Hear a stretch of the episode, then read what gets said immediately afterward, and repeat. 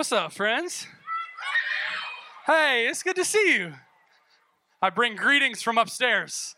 The middle schoolers say hello. Question Movie people in here? Uh, favorite like movie series, extended series, multiple movies that all make up a series? What do we got? Heard Star Wars? Hunger Games? Ooh. Harry, ooh, that's controversial in this place, but I like it. Toy Story, yeah, Will. Toy Story, uh, Dark Knight, good, good, good. Uh, what about Rocky? Like the OG Rockies and then the Creed movies? So hey, if you have you ever seen the first? I mean, the first Rocky came out in 1976, and and in this movie, in this movie, Rocky Balboa, like kind of nobody, nothing boxer, gets an opportunity to fight Apollo Creed, world heavyweight champion. And so he starts training for this fight, and there's this iconic scene, like this training montage, two minutes of Rocky, and it's like that that song "Gonna Fly Now" is playing, like ba da ba ba da ba, and he's running through the rail yards, and he's running through downtown Philly, and he's like doing one-handed push-ups, and he's hitting the speed bag, and and you get to the end of like this two minutes, and he's like yoked and shredded and like ready to fight Apollo Creed. And I, I saw a friend of mine uh, post on Instagram about how the first time he ever saw that movie and watched that scene, his initial reaction was like, I'm going to train like Rocky. And so he he like goes into his room and he's trying to do one-handed push-ups and he's like running laps around his house trying to get in shape and then gets into his bathroom and looks in the mirror and kind of like flexes and obviously looked nothing like Sylvester Stallone, like the uh, actor who plays Rocky, who's juiced up and all, all sorts of ripped, like so disappointing, right? You like you can't get you can't get strong, you can't get ripped, you can't see gains from like working out for one intense day, right? Like it takes like kind of consistent training over time, meal prepping, you got to do it over and over and over again for a long time. You got to work for those gains. So, why do we try to do that with our faith in Jesus? Tonight, we're wrapping up our series. It's called How to Win at High School. And I'm closing with a message that I call Winning in the Long Run. Winning in the long run. I, I want to examine what it takes to build a strong faith. I want to examine what it takes to build a faith that's going to carry you when you are 28, when you are 58, when you are 88 years old. I would argue that when it comes to a life of following Jesus, a lot of you are trying to like rocky montage your way into following Jesus, into a vibrant and thriving faith. Maybe Maybe you came with me to summer camp as a middle school student and the Holy Spirit like rocked your world. And if you know what firewalk is, maybe you wrote something on a popsicle and you threw it into that fire, some sin that you were so sick of dealing with. And you went home and like for a week, things were different. It was behind you. Like like you were done. And then reality set in. And you're like back back to where you were. And maybe you're sitting here in high school now, several years later, and you are still there and you're still stuck. But I also know, I also know that you desperately want to follow Jesus. You want to stay faithful. You want to conquer those sin patterns, those addictions that have been dominating your life. But you just feel stuck. My goal tonight as your pastor is to help you get unstuck. I want to give you a vision for what it could look like to be following Jesus when you are 88 years old. So, if you remember one thing from tonight, I, want it to be this that winning in high school requires a long obedience in the same direction. Winning in high school requires a long obedience in the same direction. We're going to look at Daniel chapter 6 tonight. So get a Bible in front of you and meet me there. And when you're there, you're going to see that Daniel chapter 6 contains probably the most well known Bible story in the entire canon. Somebody, what's the subheading say? Daniel chapter 6. Daniel in the lion's den. I mean, show of hands without even looking at the text, who knows what happens in Daniel chapter 6? A lot of us.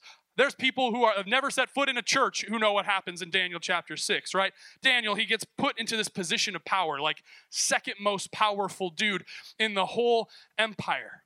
And his rivals, his political rivals, get jealous. So they go to King Darius and they, they say, King Darius, you should make a law that anybody who worships any other god or any other person besides you, King Darius, is going to get thrown into a den of lions. And Darius is like, Where can I sign? And so he signs this thing into law.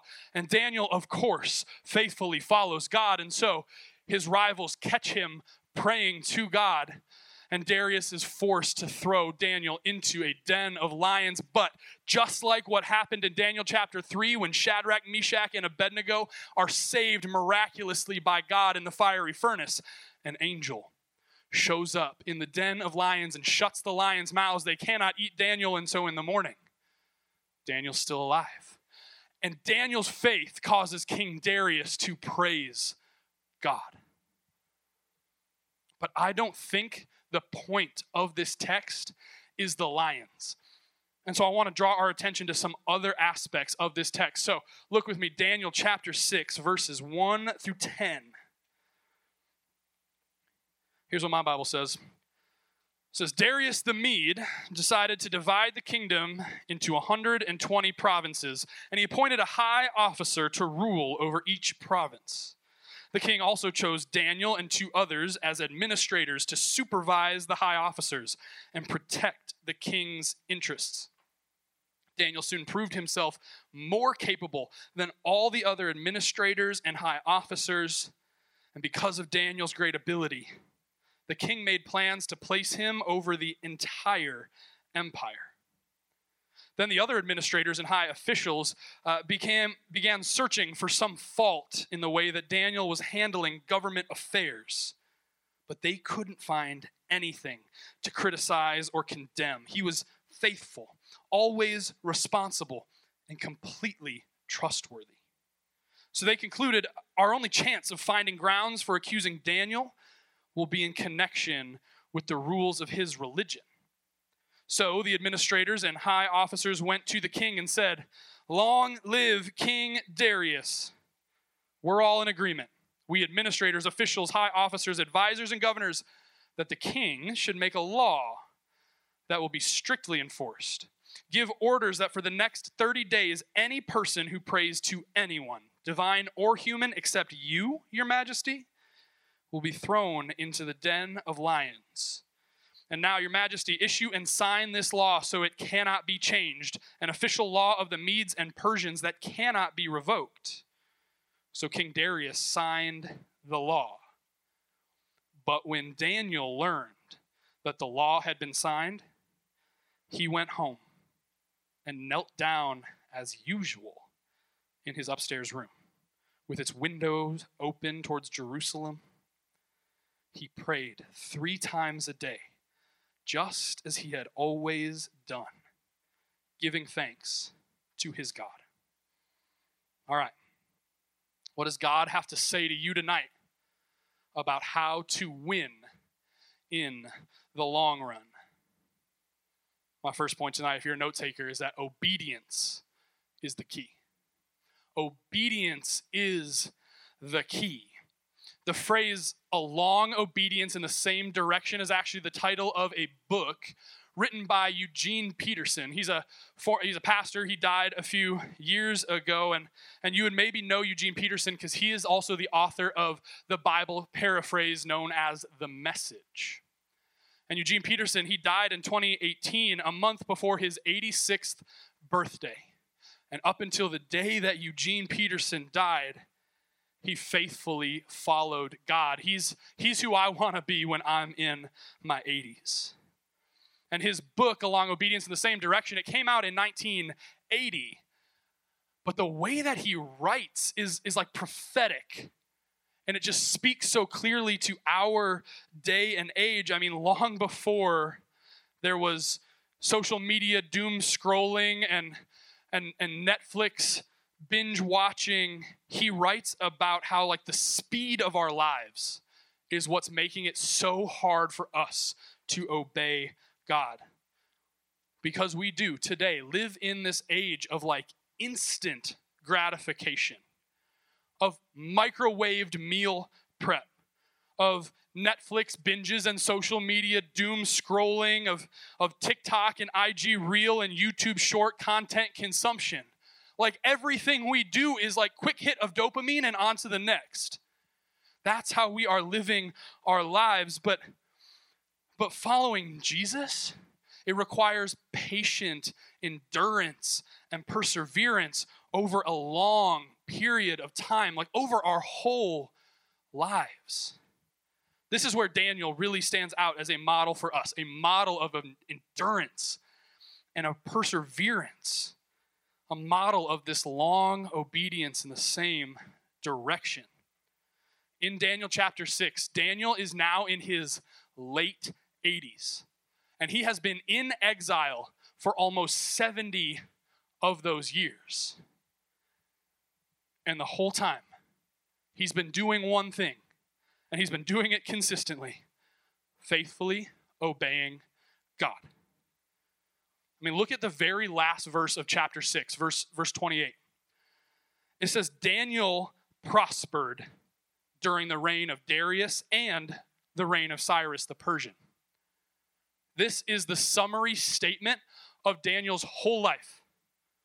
He has lived through the reign of five different kings Nebuchadnezzar II, Nebuchadnezzar III, Belshazzar, Darius, and now Cyrus.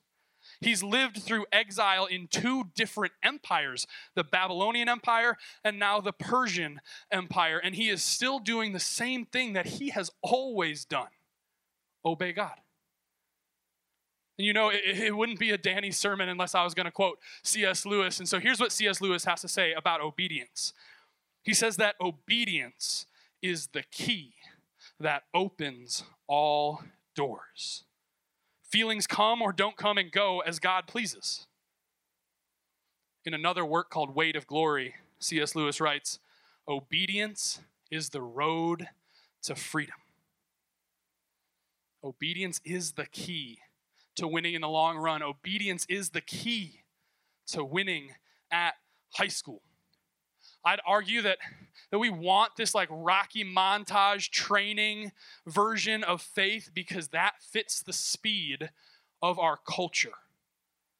It fits the speed of Babylon. But that's not how God operates. We are exiles, not natives to this culture.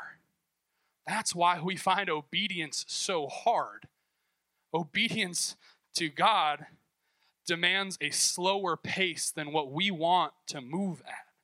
Like, we, we want our faith to feel right and feel good. We want worship songs that bring us to our knees and bring tears to our eyes. We want to microwave following Jesus into a quick hit of dopamine so we can keep on scrolling. But if you live your life in the Spirit of God in that way, you will not be following Jesus when you are 28, 58, or 88. If you live your life in the Spirit of God that way, you're gonna stay stuck. I said it earlier. Following Jesus requires patient endurance and perseverance. These are characteristics that are only formed over a long and steady period of time the New Testament authors actually speak really powerfully to this. Paul, the greatest missionary the world has ever seen, wrote this in Romans chapter 5. He said, We can rejoice too when we run into problems and trials, for we know that they will help us develop endurance. And endurance develops strength of character, and strength of character is our confident hope of salvation. And James, the brother of Jesus, says this in James chapter 1 For you know that when your faith is tested, your endurance has a chance to grow. So let it grow, for when your endurance is fully developed, you will be perfect and complete, needing nothing. Their insight is that the longer you live, the more trials you're going to face, the more tests of faith you are going to go through, and they can either break you or they can build endurance, the necessary ingredient to a long obedience in the same direction. Daniel, he faced trial after trial in Babylon, and it didn't break him, it produced endurance, the key to winning in the long run.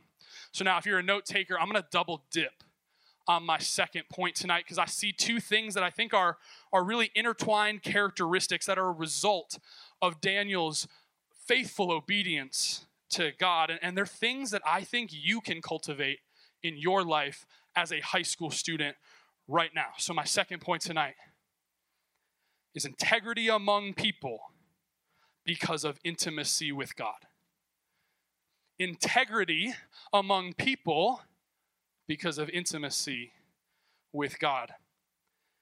If you want to win in the long run, if you still want to be following Jesus when you're in your 80s, your obedience to God is directly linked to your intimacy with God. Right? Like like, this is so key. Your obedience to God is directly linked to your intimacy with God. And the result is people take notice, they see it. Intimacy, with God, it, it means like a, a relational closeness. It means you know God's voice because you have spent so much time with Him. And so, if you want to start obeying God, I think a really good place to start would be to know what He wants you to do. And we discover the will of God as we read His word and as we pray. That's the example that Daniel sets for us. Look at verse 10.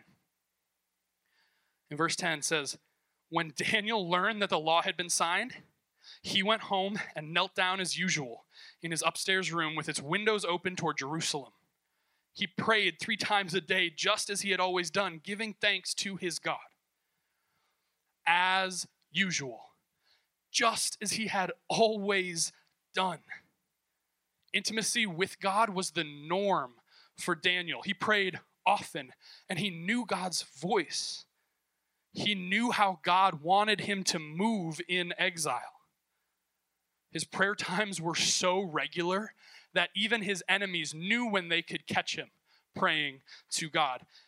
He was so close to God that even under threat of death, he would not stop praying. Look at verses 4 and 5. The other administrators and high officers began searching for some fault in the way Daniel was handling government affairs but they couldn't find anything to criticize or condemn. He was faithful, always responsible, and completely trustworthy. So they concluded our only chance of finding grounds for accusing Daniel will be in connection with the rules of his religion. Obedience and intimacy were linked for Daniel, and it led to a reputation of integrity among people, even his enemies. Like they went searching for, for anything they could find to accuse Daniel of wrongdoing, but they literally could not find anything. Like zero skeletons in his closet. Obviously, we know Daniel was not perfect. He was still a sinner, just like you and me, but but he was so obedient to God for such a long period of time that the result was a life marked by faithfulness and responsibility and trustworthiness. Here's why I draw those connections for us tonight a lack of intimacy with God and a lack of integrity among people are barriers to you winning at high school. Winning requires a long obedience in the same direction and intimacy with God and integrity among people, that's how you're going to get there. I held up Eugene Peterson as an example of what I want to be like when I'm like 85 years old because he displayed deep intimacy with God all the way up to his death. And I have been so discouraged as I have seen story after story over the last few years of, of church leaders, pastors, who have fallen away because of scandals or they have died and then sins, egregious sins, have come to light and it's thrown their whole ministry into question. Like these people who were supposed to be leading churches lacked this integrity. And I would bet all of my money, every single dollar that I make here, that it was because at some point down the line, their intimacy with God broke down. They stopped loving God. Their relationship with Jesus suffered and their lives started to slip. So, if you want to win at high school, if you want to win in the long run, cultivate a life of intimacy that leads to a life of integrity. Here's how to start get in the Word every single day. I've heard one pastor say you need a time, a place, and a plan, right? Pick a time, same time, every single day. I would suggest first thing when you get up. Whatever's to be best for you, I think that's probably best actually for most people. First thing, get in the Word. You need a place. Go find a place that's going to be like special where you read God's Word. And my suggestion, not your bed. You will fall asleep right? Time, place, and you need a plan. Like, know what you're going to read before you get there. The Bible app has so many great reading plans. Seniors, I built you a plan for reading the whole Bible. If you're in foundations and if you want that, I can get that to you. Like, have a plan when you go to read God's Word. Number two, make worship a daily rhythm. Make worship a daily rhythm. Worship is so much more than just singing songs when we're here on a Wednesday night. Your prayer life is worship. Tell God how amazing He is. Ask Him to move in power in the situations that you are struggling with in your life. Confess your sins to Him. Ask Him to save and bring close the people in your life that are far away from Him.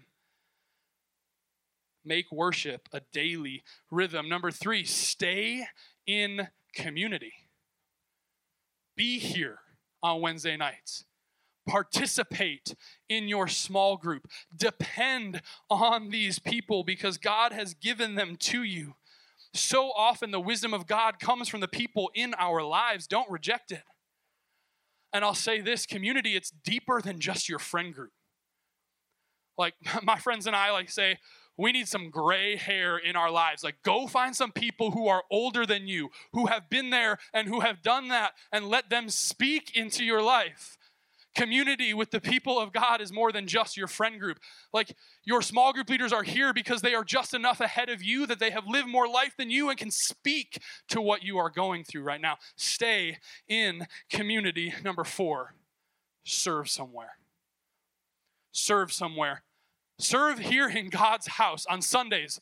Like, go to the nursery and serve the many moms of this church by holding babies. Come and serve like families who have kids with special needs at the Barnabas respite and hang out with some kiddos that have special needs so that parents can go have a night off. Come serve with me in J High and disciple some middle school leaders. Come to camp this summer and be a counselor at J High summer camp. Serve somewhere because in serving people, we honor God. And number five, be bold and share the gospel be bold and share the gospel. I promise you, inviting other people into a relationship with Jesus is going to take a whole lot of boldness, but it cultivates a dependence on God like nothing else that you can possibly do. Who in your circle needs to know Jesus? How can you start praying for them now? Finding ways to care for them and then winning opportunities to share the love of Jesus with them and invite them into a relationship with God. Be bold and share the gospel. So, as I close tonight, I just want to remind you that obedience is the key. It's the key to winning in the long run. And intimacy with God is going to lead to integrity among people.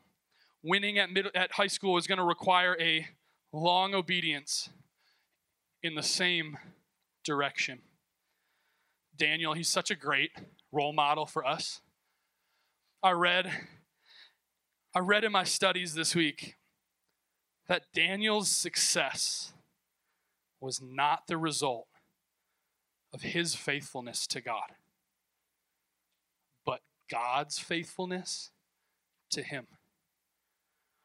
Daniel wasn't perfect.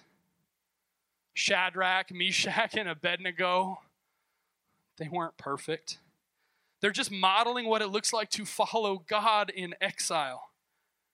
And friends, we are living in exile. This world, this is not our home.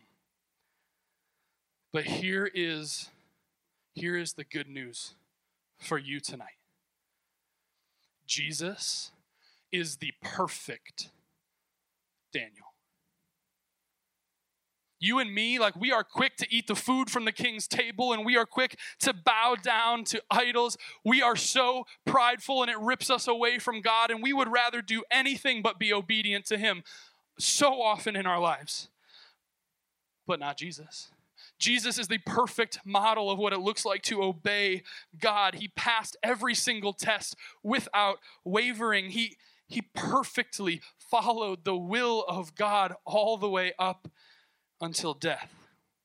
He died to free you and to free me from the chains of sin, and he rose to new life so that you and me could finally have life. It's no longer about how well you follow God. You don't have to be perfectly obedient because Jesus was perfectly obedient on your behalf. His obedience counts for you if you will trust in Jesus. And so do not wait. Do not hesitate. Do not let anything come between you and that relationship with the God of the universe. He loves you, He created you, He died for you so that you can have life. He's going to help you win at high school. He's going to help you win at life when you're 88 years old. So let's pray.